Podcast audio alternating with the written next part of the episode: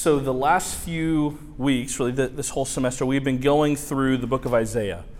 And as we have done so, we've tried to take chunks of Scripture and see what God has to say to us. And we've seen different elements of God, and we've focused on who God is and His trustworthiness and His judgment and His holiness and all of these things throughout the book of Isaiah. And tonight we're going to focus on Isaiah chapters forty to forty-three. And as we get ready to, to focus on that passage, I actually want us to start with a question. And this may seem like a funny question for a church group, but I hope once, uh, once we have some discussion, you'll see where I'm going with it. Uh, A W Tozer says that what you think about God is the most important thing about you. And I want to have a have a, uh, have a second where we reflect on that. What do you actually think about God? Or more specifically, what do you think God is really like? If you could describe Him in two to three words, what do you think God is actually like? I want you to talk about that at your tables. What is God like in two to three words? And then we're going to share some answers and then dive into our passage. What is God really like in two to three words? Talk at your tables. All right, let's bring it back in. So if you were to describe God in two to three words, what would you say? Raise your hand, give us your name, shout out your answer. What is God like in two to three words? So Noah says God is faithful and He's on mission. That's good. What else? How else would you describe God? Grand and majestic. He's a big God. I like that. What else? Maybe one or two more answers. So Wyatt says He's mighty. Not he as in Wyatt, but God is mighty and all-knowing. Um, and maybe one more answer. Yeah, so Nick says God is holy and just. Now, in a church group like this, where hopefully many of you have grown up in good uh, preaching traditions, teaching traditions, Um, you may have a, a good and solid and loving view of God. Now, if I were to pose this question differently and say, what does the average person on the street think of God? How would they describe Him in two or three words?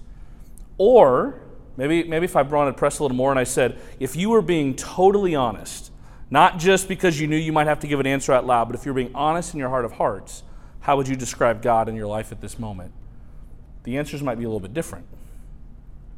And I have a feeling that if we were to take a poll of the average person on the street, uh, what they think of God in two to three words, there would be kind of two primary camps of answers. One, I think one group would say that God is scary and wrathful. And they have this image of God that He is just like a spider on a thread, just dangling them over the... the fires of hell, and He's this God of wrath and judgment. Maybe they grew up in a really fundamentalist background where all they knew was fire and brimstone, and they knew nothing of the love of God. And maybe if you're honest, there's some of you here that kind of feel like that tonight. If you're honest, your view of God is that He is wrathful and vengeful, um, maybe even hateful, judgmental. And you would probably say that you have a big view of God, but the God doesn't feel very close. Like you want some distance there because you're not sure what He's going to do. You fear God, but there's no fear of love in there. It's just this fear of judgment. And I think a lot of people view God that way. Now, I think there's another camp of people that if you said, how would you describe God in two to three words? They would say God is a God of love. Now, on first mention, that sounds good. Now, and theologically, there's something true about that. The Bible literally says God is love. But I think if you were to ask them to like show us your work, you know, think of a math problem. You know, it's not just the right answer that matters, it's your work that matters. How'd you get there? I think their work would be all wrong. And this may be the case for some of us here tonight. You know God is a God of love, but what you mean by that theologically makes no sense in Scripture because you think of God as uh, affirming every action, whether it's sinful or not. And really, if you're honest, God does not hate sin. You don't have a category for that. If you're honest, God is just a, a spiritual lapdog for you. You just grab Him when you've had a bad day. You know, you, you hold Him for a little bit. You pet Him. You get comfort. And then you throw Him back away and you move on with your life. And then next time you have a bad day, you come over. You, you pet Him. You comfort Him. You know, I we just, as a staff, had it's National Puppy Day, I guess. And so we brought in our dogs. And Nala was here today. And she just got passed person to person. And, she, you know, they would just hold her. And you could watch kind of the anxiety kind of melt for a little bit as they held her. And uh, for her, that's exhausting. She just went home and napped after being petted so much, you know. But for some of us, we treat God like that. We say God is a God of love, and we have this close view of God, but we have no category for a big God that hates sin, that is holy and just and righteous. And if we were to show our work, it would be all wrong. And ironically, I would argue that if you don't have a category for holiness and a hatred of sin in God, a category of justice, ironically, you have a very unloving God, no matter how affirming that God may sound. Because someone that does not uphold justice, that does not bring punishment to sin, is not actually loving. One of the most unjust things you can do is not bring about justice. One of the most unloving things you can do is not bring about justice. And intuitively, we all get this. A parent punishes their child not because they hate them, but a good parent punishes their child because they want their child to be raised in the right way and to love what is good and right. And it's a loving thing to punish wrongdoing because they know the, the, the end they have in mind. Or m- maybe just at a different level. Imagine there's a court case where uh, a man has brutally beaten and sexually abused a young child. And we get to the court case, the court day, and the judge looks down at everyone here. We're all there in the seats. And he says, you know what? I think we just all need to be a little bit more loving and affirming and gracious. And so we're going to let this guy go. No punishment. We would all intuitively understand that justice does not be done. What we would cry out for justice to be done, because how unloving it is it if someone has the power to stop hurt and sin and they don't do anything with it? And if God is the just judge of the earth, he must have judgment against sin. He's actually loving to do that. And so there are people that say God is a God of love, and yet their understanding of God as love is actually very unloving. We struggle to have a big view of God and a close view of God at the same time. We struggle to view God as loving and beautiful and gracious and tender while also being holy and mighty and majestic. And one of the most beautiful parts about the book of Isaiah is that we get to see both of those things. We get to see this holistic view of God where we see his holiness, we see his justice, and yet we also see his nearness and his love and his comfort. And tonight, we are going to be talking about the comfort of God. If you've been with us for a number of weeks, you will know we've had some passages where we've centered more on the judgment of God and the holiness of God. And tonight, it's going to have a different feel because we're going to talk about the comfort of God. But the reason I give the preface that I do is I don't want you to have a bastardized version of what I mean by the comfort of God. This is not your spiritual lapdog. This is the God of the universe. Like Eli said, grand and majestic. This is not some little thing that we just put in a box to make us feel better. And when you have that understanding of God, that this understanding of God that he is grand and majestic, it changes how you understand his comfort. Second Corinthians one tells us God is the God of all comfort. He loves to comfort us and to be tender to his people. And only a God that is big and majestic, but is also close, can actually comfort his people. And we are going to see that in Isaiah chapter forty. And so if you have your Bibles, your scripture notebooks, turn or tap with me to Isaiah chapter forty. We're going to really just primarily read the first two verses, and then we are going to kind of touch on various verses from about three chapters, Isaiah forty to forty-three, looking at this idea of the comfort of God. And as you turn there, I want to go ahead and set the scene for you. Because remember, last week we talked about Isaiah thirty-six and thirty-seven. And in between thirty-six and thirty-seven and chapter forty, you have some important pieces of the story of God's people. And so in between those things, we see this fateful moment for God's people and for Hezekiah, King Hezekiah, in chapter thirty-nine. Here, the nation of Judah has been facing the impending oppression of the great Assyrian Empire. And if you remember from last week, Hezekiah trusts in God and says, God, I don't know how we're going to defeat them. I don't know how we're going to make it. But God, I'm trusting in you for our salvation and our safety. But what we're going to find now is that no longer is Assyria the main threat. It's been the main threat for a long time, but no longer is it the main threat. Now, you will see if you were to read through chapters thirty-eight and thirty-nine, the nation of Babylon is the main threat. And what's interesting is there's this moment in chapter thirty-nine where, you know, Hezekiah is trying to trust in God. He knows Assyria is coming, but he says, okay, I'm going to trust in you, Lord. And then the king of Babylon sends his royal representatives to Hezekiah. And they talk up the king of Babylon and how great and strong he is. And then they just shower Hezekiah with praises. And it's just like he's being wooed by them. And instead of just meeting with them and leaving, like out in the field, like we saw from the representatives of Assyria last week, this time uh, Hezekiah takes the representatives of Babylon into his royal palace, and he shows them all of his treasure, all of his possessions. And it's such a foolish and a stupid move. I mean, it, it would be like having robbers, uh, welcoming robbers into your house right before you go on vacation, showing them all your most expensive stuff. That's, that, that's what Hezekiah has done here.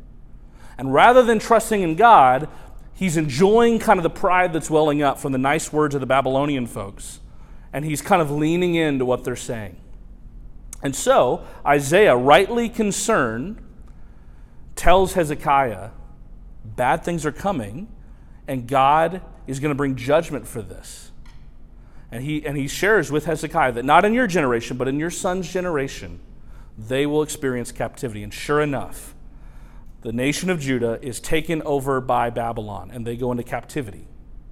And no longer does Judah rule itself.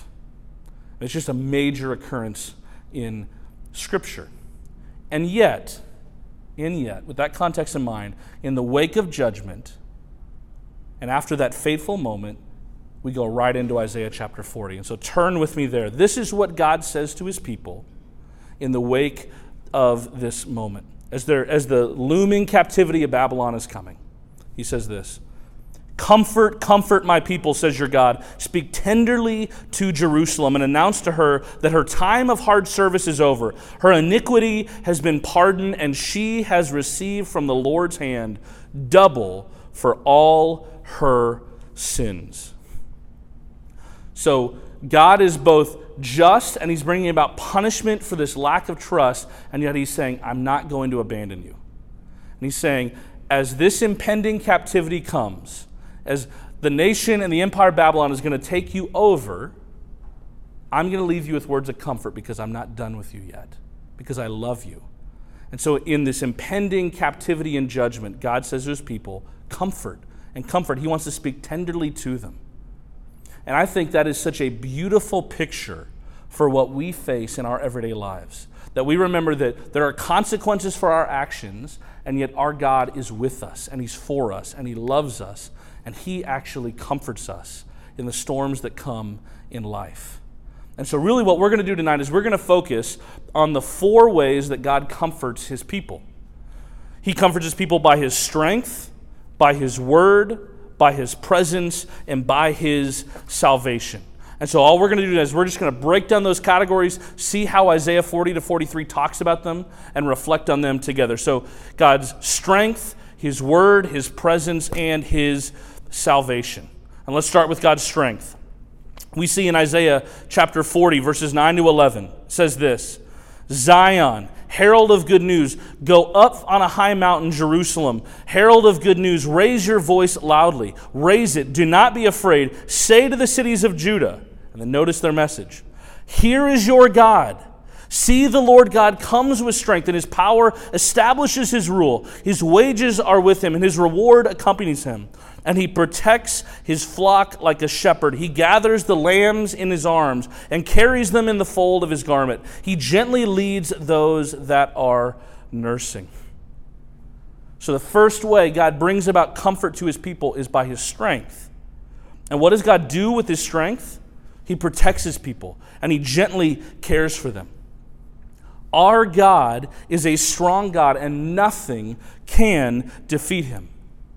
Part of the comfort of God is his bigness, his grandeur, his power, and his glory. It means that our God is bigger and better than anything else in the universe. He's greater than any other idol that we might try to find comfort in. Remember what we talked about last week, the idols that are competing for our attention and our trust, the things that we go to when we are trying to have satisfaction and joy that are other than God. God is bigger than all of those things. And God hammers this point home through Isaiah chapter forty. And I want to read verses eighteen to twenty-eight of chapter forty. And as we read through that passage, I want you to notice the bigness and the strength of God that is being portrayed here. Isaiah chapter forty, starting in verse eighteen, says this: "With whom will you compare God? What likeness will you set up for comparison with him? An idol? Something that a, a smelter casts and a metalworker with plates of gold and makes silver chains for. A poor person contributes wood for a pedestal that, that will not rot. He looks for a skilled craftsman to set up an idol that will not fall over. Do you not know? Have you not heard? Has it not been declared to you from the beginning? Have you not considered the foundations of the earth?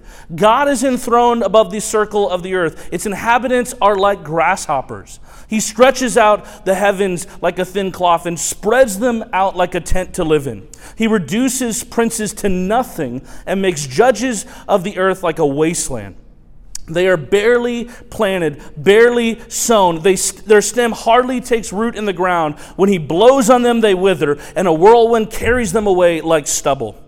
To whom will you compare me, or who is my equal?" asked the Holy One. "Look up and see who created these. He brings out the stars by number, and he calls all of them by name. Because of his great power and strength, not one of them is missing. Jacob, why do you say, and Israel, why do you assert, my way is hidden from the Lord, my claim is ignored by my God? Do you not know? Have you not heard? The Lord is everlasting, the creator of the whole earth. He never becomes faint or weary. There is no limit to his understanding." We serve a big and majestic God. This is not some spiritual lapdog that we just pull out for our own enjoyment and comfort. This is the God of the universe, bigger and better than we could ever possibly imagine. And you can only have true comfort when your God is that big and that grand.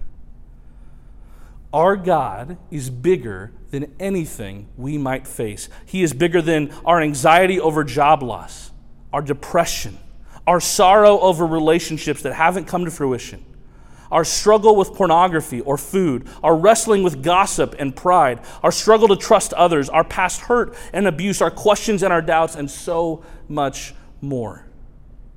God is bigger and better and stronger than all of those things.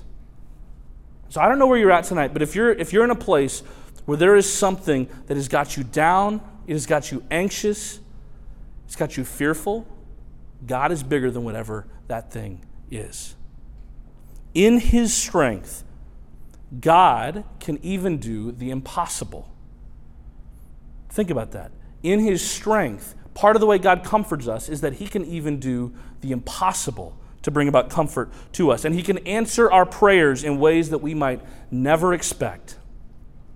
So it's not just that we may have some tragedy or some hardship or something that's bringing about anxiety, and that, that, that we need a big God. It's that God may answer our prayers about those things in ways we can never anticipate. Isaiah forty-one, seventeen and eighteen says this: "The poor and the needy seek water, but there is none. Their tongues are parched with thirst." And then catch this: "I will answer them. I am the Lord, the God of Israel. I will not abandon them. I will open rivers on the barren heights and springs in the middle of the plains, and I will turn the desert into a pool and the dry land into springs." Think about that.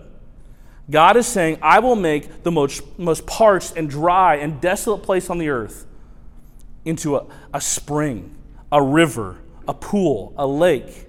He's doing the impossible. The only way you get to have true and lasting comfort is if you have a God that can do the impossible. And I would just encourage you, if your prayer life is to only pray for things that seem to make sense in your own mind, without saying, God, I need you to show up in a way I can never imagine, I would actually argue that your God is too small. We can pray for things from God that are greater than we could ever imagine. Doesn't mean he's going to answer our prayers in the way that we want him to, but it means he will end up answering our prayers oftentimes in ways that we never possibly could have imagined. And before you, you know you start imagining some some bizarre and crazy stories, which God can do, let me just give you a really simple example from my college days that I saw God's power in an unexpected way in the life of one of my roommates. So I had three other roommates. We lived in this condo together. And uh, one of the young men that, that lived with us uh, was struggling with pornography. And he had an addiction. He was trying to fight, and, he, and he'd take a step forward, and then he'd take two steps back, and then he'd take a couple steps forward, and then a step back. And he just wrestled with it and wrestled with it and wrestled with it. And the time he struggled most was when he thought no one else was around at the condo, which wasn't that often. But there was this small window in between classes where no one else was there, and so that's often when he fell into temptation. And so there's this one day where he's just feeling temptation like no other. He's sitting in class. He can't stand it, and so he gets home. Um, and he just rushes upstairs, and he gets ready to log on to his preferred website. And he goes to log on, hits submit on the, on, on uh, incognito mode, and all of a sudden, internet's not working. He's kind of frustrated and anxious, and he tries again. Internet's not working. Internet's not working. Tries again. Internet, and he goes over and over and over. And he's getting really frustrated. And finally, he hears a noise downstairs, and he comes down, and he realizes that the rest of the roommates, the rest of us, are there, but we had just come in. And we, you know, I don't know if he had a class canceled or what the deal was, but we came in unexpectedly. And he, he sees that one of us is on a laptop. And he's like, hey, is the internet working for you? And you, we can just tell he's kind of frazzled and we don't know why. And we're like, yeah, the internet's working just fine. And he goes back upstairs and he apparently tries another couple times, the internet's not working. Comes back down, we're all on our laptops doing homework. And he's like, is the internet working for you guys? I'm like, yeah, it's working just fine. And I, I have no way to prove this, but I believe that God, in just what feels like a small and subtle way, was protecting him from sin in that moment. Now, I don't know about you, but my first thought is not to pray, God, would you keep the internet from working for me and not my roommates? I mean, I'm not that considerate in my prayers.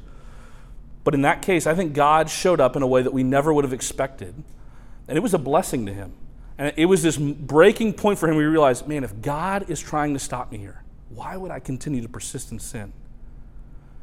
So I don't know what your prayer life looks like, but we should feel the comfort of our God and know that he is bigger than anything we could face, and we should feel the ability to be able to pray for things that are beyond our wildest imagination. But what's more is not just that God's strength cannot be defeated, and it's not just that God is strong in his power in defeating our enemies. God also shows us his strength when he strengthens us. So again, it's not that just that God is strong in himself in defeating our enemies. He shows us his strength and his comfort by strengthening us when we are weak. Catch this in Isaiah forty-one ten. Do not fear, for I am with you. Do not be afraid, for I am your God. I will strengthen you. I will help you. I will hold on to you with my righteous right hand. God strengthens us with his own strength. And just a quick note on this. Kind of a, a side point. If you remember last week, I talked about how the details in Scripture matter. And we talked about how that, that special field, that, that, that upper pool in the launderer's field, and how that was so significant earlier in Isaiah. Well, I want to show you another detail that matters. Notice in Isaiah forty-one ten, God says that he will hold on to us with his righteous right hand. In the Bible, the right hand is, is a symbol of God's strength and his power. And so part of what God is saying here is that he will hold on to us and nothing can take us away from him. Jesus makes this same point in John chapter six. But notice what God says in Isaiah forty-one thirteen, just a few verses later. He says, for I am the Lord your God who holds your right hand and who says to you, do not fear, I will help you. God is not only holding on to you with his right hand so that nothing could take us away from him, but he's also telling us that he will hold our right hand. Now, I don't want you to spend too much time thinking about how, how that works. That, that's not the point of the illustration. What's, what is God getting at? Why is it important that he would hold our right hand? Because God is saying that since our right hand of power is being held on to him, it's a clear picture that we are doing nothing in our own strength. Our right hand of power, our ability is occupied. It is God's strength and God's alone that can cause us to endure. And if you're if you've been a Christian for very long, I, I would tell you, if you would take a look back at your spiritual journey, you would find all of the ways that God has sustained you and upheld you along the way. This is an amazing point that God is making, that it is through his strength and his strength alone that we can endure. God strengthens us with his own strength. Isaiah chapter forty, verses twenty-nine to thirty-one, furthers this point when it says, God gives us gives strength to the faint and strengthens the powerless. Youths may become faint and weary, and young men may stumble and fall. But those who trust in the Lord will renew their strength. They will soar on the wings like eagles, and they will run and not become weary. They will walk and not faint. Again, if you've been a Christian for very long, I pray that you've experienced this. To, to be strengthened by God in your weakness is one of the sweetest feelings ever. Isaiah forty-two three tells us, God will not break a bruised reed, and he will not put out a smoldering wick. What's it saying? It's saying that God will be with us in our weakness, no matter how broken and bruised we feel. So if you're if you're just coming into the night with a major limp and like you barely had the energy or the social capacity or just the emotional capacity to walk in the doors, but you said, I'm, I'm going to try tonight, God. God is here to strengthen you.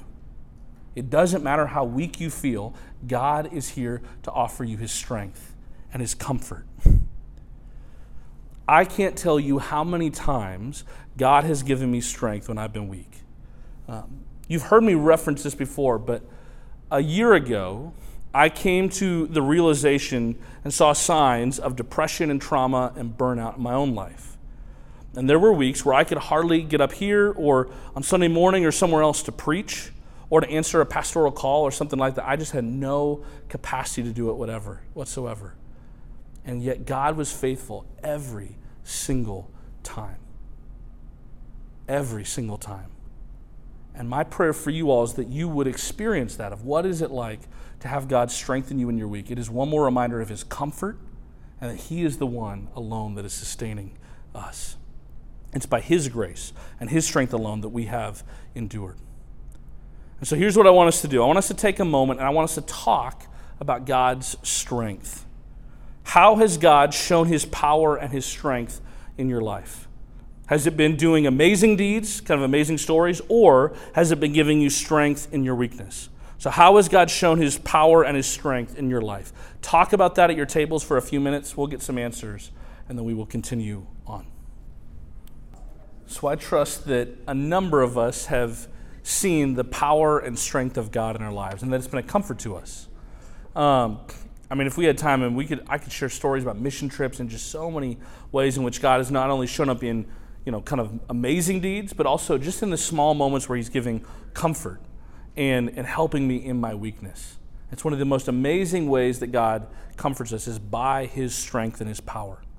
But next, we're going to look at another way that God comforts us, and it's by his word. God comforts us by his word. Isaiah forty, verse eight tells us, the grass withers and the flowers fade, but the word of our God remains forever. Nothing is greater than God's word. Nations rise and fall. Kings come up and then they die. Year after year goes by, generation after generation, and yet God's word endures forever in truth and power. And this means that God's promises endure too. So the amazing things you see, the amazing words of God you read in Scripture, they endure forever. And the amazing thing about God's word is not just that it endures, but that it's backed up by God's strength. So the point we just talked about, God's strength, is vital for this point, because think about it. If a weak or unreliable person tells you something, you're not really going to trust them. It doesn't hold much weight. But if the infinite, almighty, all-powerful, everlasting God of the universe tells you something, you can rely on that more than anything else. His promises are sure. And God doesn't just speak uh, of his power in his word. He speaks words of comfort to us. You know, we've read lots of passages about the bigness of God and God declaring his greatness. But God also speaks sweet words of comfort to us. I mean, just think back on our main passage from tonight. Isaiah chapter forty, verses one and two. Comfort, comfort my people, says your God. Speak tenderly to Jerusalem and announce to her that her time of hard service is over and her iniquity has been pardoned, and she has received from the Lord's hand double for all her sins. God is not only strong, but he's also tender. And he is the perfect Father. And his words to us are far more tender and loving than we often realize. Take, for example, Zephaniah chapter three, verses fourteen to seventeen. And think about this. This is the God of the universe speaking things to you and to his people. Sing for joy, daughter Zion. Shout loudly, Israel. Be glad and celebrate with all your heart, daughter Jerusalem. The Lord has removed your punishment, and he's turned back your enemy. The King of Israel, the Lord is among you. You need no longer fear harm. And on that day, it will be said to Jerusalem, do not fear. Zion, do not let your hands grow weak. The Lord your God is among you, a warrior who saves. And he will rejoice over you with gladness. He will be quiet in his love. He will delight in you with singing. Having someone sing over you, words of love, I imagine like a father singing over his daughter, his little daughter. That's the kind of image we have here, this beautiful image of God who is mighty and majestic, yet he's so tender, so comforting. He is singing words of joy over his people. If you don't have a category uh, of God like that in your mind, you don't have a complete view of God. If you only view God as this God of judgment and wrath, you are missing out on one of the most beautiful parts of him, his tenderness and his love. The God of the universe, and this applies to girls as much as guys, because sometimes as guys, this can weird us out a little bit, this tender side, but he's saying this just the same to us. The God of the universe says tender and loving things to us in his word like that all the time. And I think part of the reason we struggle to feel God's comfort is that we don't know his word well. The better we know God's word, the more we know of his comforts and his promises. I think for many of us, if we knew God's word better, in hard moments, we could remember his promises and we could be refreshed of the ways that God will be there to strengthen us and love us. And what's more is not just that God's words of comfort aren't just general. You know, he doesn't just say these general things and we can apply them in vague, in vague ways. He also provides specific words of comfort to us in particular situations in life. Now, I, originally, I had tried to make a list of different examples, and it was way too long, and I already have too many notes.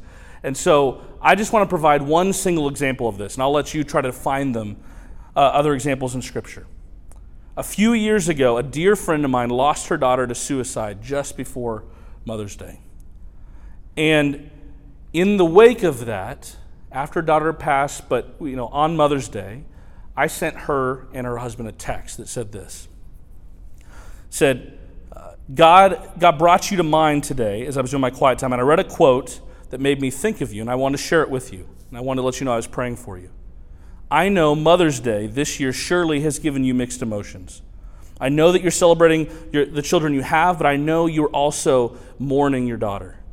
And in that light, one of my favorite theologians and pastors, Samuel Rutherford, has a word of encouragement that he originally wrote to a, a mother who also had lost her child. And catch what Rutherford says, talking about the specific words of comfort that God gives. He says this, all the comforts, promises, and mercies God offers to the afflicted, they are as so many love letters written to you. Take them to you, madam, and claim your right, and be not robbed. It is no small comfort that God has written some scripture to you, which he has not written to others. You seem rather in this to be envied rather than pitied. He has written comforts and his hearty commendations in the fifty-fourth chapter of Isaiah. And you see it in verses four and five. You see it in Psalm chapter one forty-seven, verse two and three. And he's written these to you. Read these and the like, and think your God is like a friend that sends a letter to the whole house of the family, but speaks in his letter to some by name that are dearest to him in the house. You then, madam, are of the dearest of friends of our God. And if it were lawful, I would envy you that God honored you above so many of his dear children. See what he's saying? I mean, imagine you get a letter from someone that you all love and know, and yet in that letter, that person, that family member, is writing specifically to an individual. And that's like what's happening. There are, there are passages of Scripture that God has written from, he knew from all eternity past what you were going to go through, what his people in his word were going to go through. And he knew that it would be a comfort to you if you would read it. Think about that. So when you're doing your quiet time and you come across a scripture that brings immense comforts to you and reminds you of God's bigness and his glory and his love, there's a sense in which God wrote that to you. And we can take comfort in God's word knowing that he has written it for us. And so here's what I want us to do as we close out that section. I want us to take a minute. We're not going to talk at our tables, but I just want us, if you'll raise your hand, give us your name, I want you to shout out some of the Bible verses that bring the most comfort to you. So raise your hand uh, and give us your name and tell us, what are some of the Bible verses that bring the most comfort to you? For me, it would be Romans eight, twenty-eight to thirty-nine. Some of you have heard me read that many times, but it just for me, it is a comfort. Hebrews one, one to four reminds me of the bigness of God. Psalm twenty-three, stereotypical, but man, it is a comfort to me. So what are some of the verses for you? Raise your hand, give us your name. What are some of the Bible verses that bring comfort to you? Yeah, so Braden is saying Second Corinthians five seventeen. It's a beautiful one. What else? Yeah, Eli's saying Philippians four six. Mm, so Noah said Psalm seventy-three, you said twenty-six? Yep, that's a beautiful one. I mean, one or two more. Other verses that are, are comfort to you. Other verses that are comfort to you. Yeah. Chris is saying Jeremiah twenty-nine, eleven through thirteen. It's beautiful. Maybe one more. One more verse that is a comfort to you. Yeah. Yeah. So Ryan's saying Romans eight eighteen. It's beautiful. Um, Doubtless, we could go around and we could share verse after verse after verse that have been a comfort to us. Hold on to those. Memorize Scripture. One of the best things you can ever do is memorize verses of the Bible so that in moments of uh, distress or pain or sorrow, God's Word can come to mind for you. Okay, last two categories, and these are these are a little shorter. So the next one, we've talked about God's comforting us in His strength and His Word, but He also comforts us in His presence. Isaiah forty-one ten says, "Do not fear, for I am with you. Do not be afraid, for I am your God. I will strengthen you. I will help you. I will hold on to you with my righteous right hand." Sometime, I've thought about this, and, and maybe it would be the right thing for us to do at some point. I've thought about going through the storyline of Scripture by studying God's presence with His people. And if you were to give a summary of that, you would say, in the beginning in the garden, God walked and talked with His people. It was this intimate and close presence. And yet when humanity sinned, it led to a separation with God. And in our sin, we couldn't be in His full presence in the same way as before. And so again, there was this separation between God and His people. And the storyline of Scripture then is God doing what it takes to be able to fully be in the presence of His people again. And so while God couldn't show the fullness of His glory to His people anymore because of their sin, you see in the Old Testament, He sought to be in their presence as much as possible in ways like the tabernacle. Think about it, it's this tent where God's, it's, it's kind of signifying God's presence with His people, and it travels with them through, throughout the way. And then He has the temple and the Holy of Holies, and it's representing God's presence with His people. But again, it, it's not a full presence. Not everyone could walk into the Holy of Holies in the same way. And then, in an unspeakable act of love and comfort, God sent His only Son, Jesus, into the world to be with His people and to tear down the wall of division through His atoning death at the cross. And after Jesus ascended to heaven, He left His Holy Spirit, the Spirit of God, to dwell with us Christians, to give us comfort.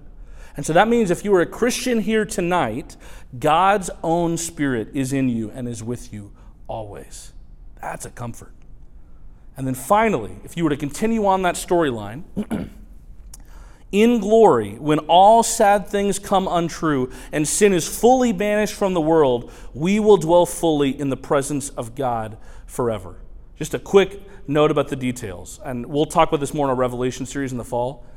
The only two cubic dimensions in all of Scripture are the Holy of Holies in the Old Testament, and then the new heavens and new earth in glory. That's why the details matter. I know some of you, when you're in your Bible reading plan and you get to all the details about the building, you just roll through, and I trust they did a good job building that. Read the numbers. The only two cubic dimensions in all the Bible, the Holy of Holies, remember the intimate presence of God, it went from this small place to the whole world because God is going to dwell fully with all of His people forever. And Revelation twenty-two, one to five describes this amazing happily ever after ending like this. Then the angel showed me the river of the water of life, bright as crystal, flowing from the throne of God and of the Lamb through the middle of the street of the city. And also on either side of the river, the tree of life with its twelve kinds of fruit, yielding its fruit from each month. The leaves of the tree were for the healing of the nations. No longer will there be anything accursed, but the throne of God and of the Lamb will be in it, and his servants will worship him. And then catch this. They will see his face, and his name will be on their foreheads, and night will be no more, and they will need no light or lamp or sun, for the Lord God will be their light, and they will reign forever and ever. In glory, we will be fully in the presence of God forever, and it will be the ultimate comfort to us. It is what we were made for, and in glory, as we gaze upon the glory of Jesus Christ, and it gaze upon his face, all of our anxiety and depression and sadness and sorrow and pain will melt away forever. And in this life, we get to experience a foretaste of what that is like in God's comfort to us. Final section here, God's salvation. Final section.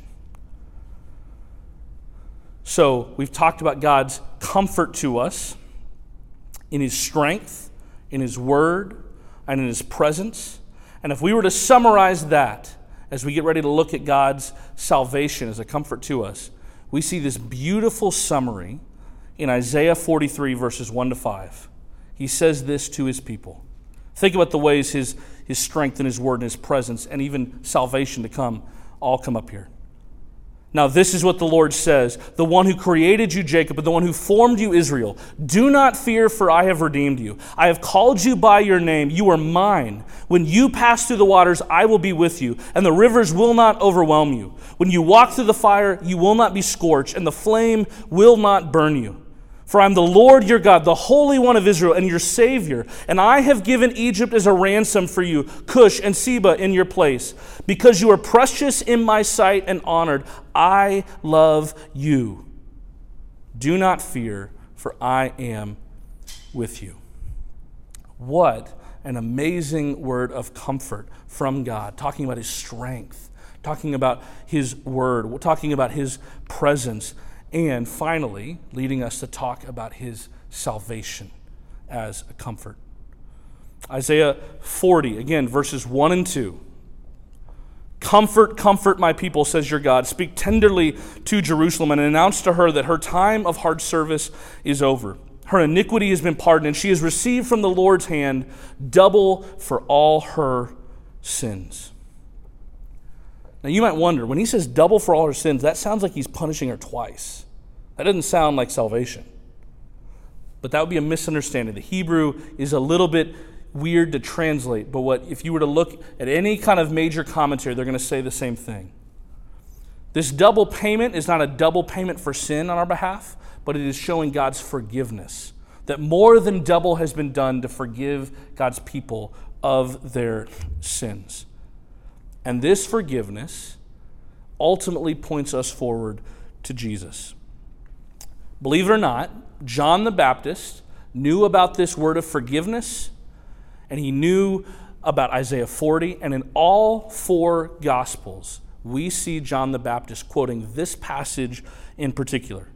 Isaiah forty, verses three to five, say this. This is what he's quoting. A voice of one crying out, prepare the way of the Lord in the wilderness. Make straight the highway for our God in the desert. Every valley will be lifted up, and every mountain and hill will be leveled. The uneven ground will become smooth, and the rough places a plain. And the glory of the Lord will appear, and all humanity together will see it, for the mouth of the Lord has spoken.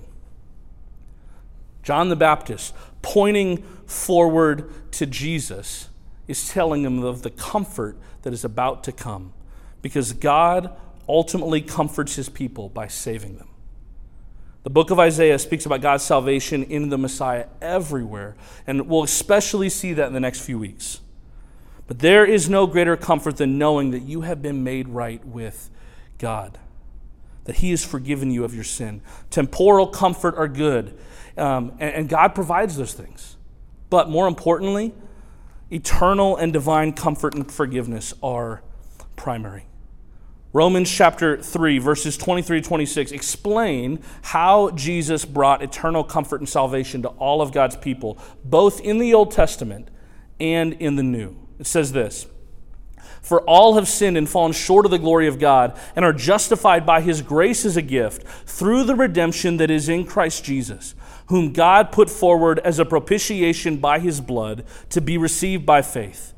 This was to show God's righteousness." And then catch this. "Because in His divine forbearance, He had passed over former sins. It was to show His righteousness at the present time, so that He might be both the just and the justifier of the one who has faith in Jesus." Ultimately, God satisfies His promise from Isaiah chapter forty in Jesus. If you've ever wondered, how are the people of the Old Testament saved? Same way we in the New Testament are saved. They had faith that God was mighty to save, and they trusted as much as they knew of God in their salvation with as much as they knew of themselves. Now you might ask though, some of us might have the mindset, well, okay, but Jesus didn't die till later, so how does salvation, how does all that math work out? Here's the easiest way to think about it. Think about a credit card. And I know if some of you are Dave Ramsey people, this may not make as much sense, but think about a credit card. Um, when I walk into a store, and let's say I'm buying some groceries, and I, you know, I go up and I swipe my credit card, you know, it says approved, and I walk out. In a real sense, no money has left my bank account yet.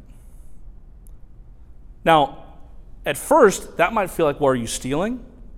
You know, because no money's left my bank account yet. The only reason the police are not coming and tackling me and taking away those groceries I got is because when I swipe that credit card, it is a promise of future payment in full. And the store knows, because hopefully the, the lender, the bank that's behind my card is trustworthy, they know that they will receive the full payment at a future date.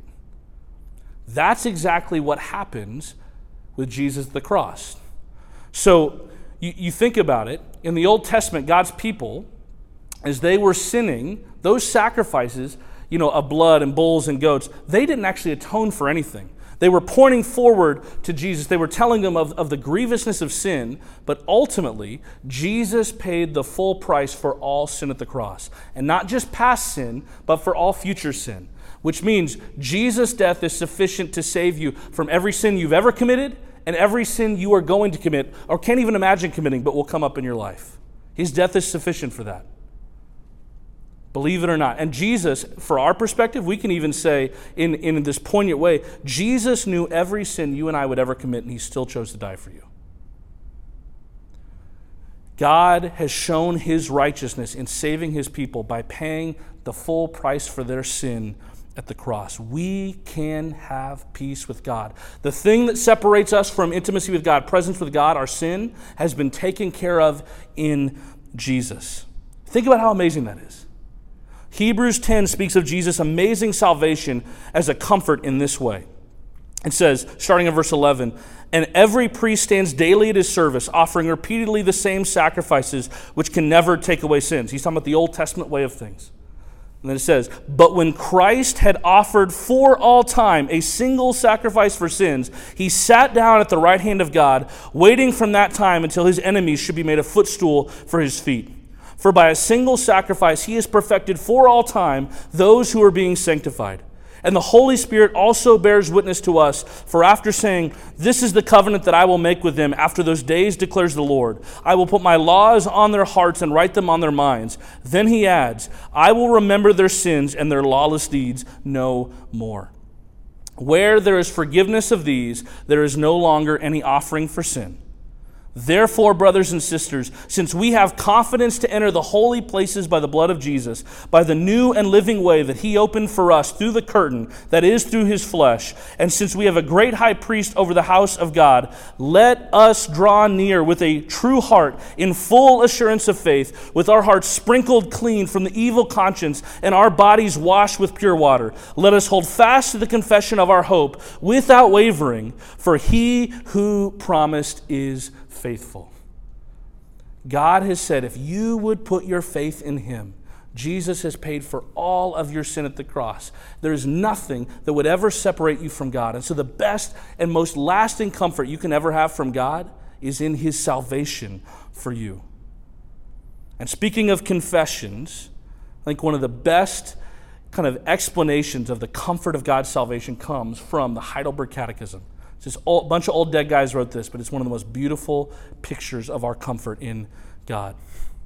It says, the question is, what is your only comfort in life and death? And the answer is this, that I am not my own, but belong body and soul in life and death to my faithful Savior, Jesus Christ. He has fully paid for all my sins with his precious blood, and he has delivered me from the tyranny of the devil. He also watches over me in such a way that not a single hair can fall from my head without the will of my Father in heaven.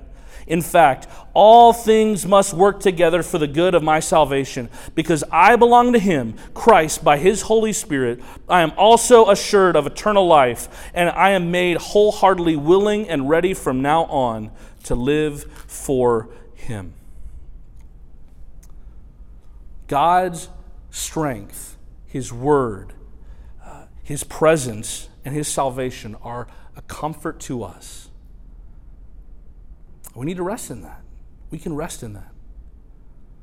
And so here is what I want us to do, is I want us to take about three to four minutes, and I want us at our tables to talk about this before I read one final passage of Scripture to close. Where do you need God's comfort in your life right now? We've talked about the fact that God can comfort us, but now let's make it personal. Where do you need God's comfort in your life right now? Is it anxiety over a job? Is it depression that you that you are just struggling to work your way through? Is it an addiction to pornography or gossip or pride or food or something like that? Or maybe you just need, if you're honest, God's eternal comfort because you have never put your faith in Jesus. Where do you need God's comfort in your life right now? Talk about that at your table. Share with what you, with people what, what you're comfortable with. And then I'm going to read one final passage of Scripture to close us out. All right, for the sake of time, we're going to bring it back in. And um, I'd encourage you, I realize that's not near enough time. So as you go out to eat afterwards, if you're going to partake in that, share more stories of God's strength in your life, ways you need his comfort, and think about ways in which uh, you've seen God's comfort in your own life. Um, I want us to close with this, though. Um, we talked earlier about the way God's word comforts us. And I think one of the best summaries of what we talked about tonight, God's comfort in his strength and in his word and in his presence and in his salvation, can be seen in Romans chapter eight, verses twenty-eight to thirty-nine. And if you've been in twenty-somethings very long, or you've taken a quip or anything like that, you've heard me read this passage a number of times. And it's it's not a coincidence. This, for me, this is one of the most beautiful pictures of God's comfort. And I can't tell you how many times I have read this passage just when it feels like the world is falling down around me. It's been a deep comfort to me. And so with this, I want you to see God's comfort to us in his strength and in his word and in his presence and his salvation as we close with this. And we know that for those who love God, all things work together for good, for those who are called according to his purpose. For those whom he foreknew, he also predestined to be conformed to the image of his Son, in order that he might be the firstborn among many brothers. And those whom he predestined, he also called. And those whom he called, he also justified. And those whom he justified, he also glorified. What then shall we say to these things? If God is for us, who can be against us? He who did not spare his own Son, but gave him up for us all, how will he not also with him graciously give us all things? Who shall bring any charge against God's elect? It is God who justifies. Who is to condemn? Christ Jesus is the one who died, and more than that, who was raised, who is at the right hand of God, who indeed is interceding for us. Who shall separate us from the love of Christ? Shall tribulation or distress or persecution or famine or nakedness or danger or sword? As it is written, for your sake we are being killed all the day long. We are regarded as sheep to be slaughtered. No, in all these things we are more than conquerors through him who loved us. For I am sure that neither death, nor life, nor angels, nor rulers, nor things present, nor things to come, nor powers, nor height, nor depth, nor anything else in all of creation will be able to separate us from the love of God in Christ Jesus our Lord. Let's pray. God, we thank you for your comfort. God, we thank you that you are a big God, a just God, a holy God, and yet a God that is close and intimate and loving and tender and gracious. God, we thank you for the ways that you comfort us by your strength and by your word and by your presence and by your salvation. And so, God, as I pray over these friends tonight, as we've spent time in your word, God, I pray that they would feel a special sense of your comfort and your nearness tonight, no matter what they are going through. And God, even more importantly, if they have never experienced your true comfort, they have never put their faith and their trust in you as mighty to save, they've never admitted their sin and their need to be reconciled to you, God, I pray that you would comfort them by your Spirit and show them that if they would trust in you, that wall of division would be taken down forever. They would be made new. And so, God, we thank you for your comfort. We thank you for your salvation, your word, your presence, and your strength. And we pray all of this in Jesus' mighty name. Amen.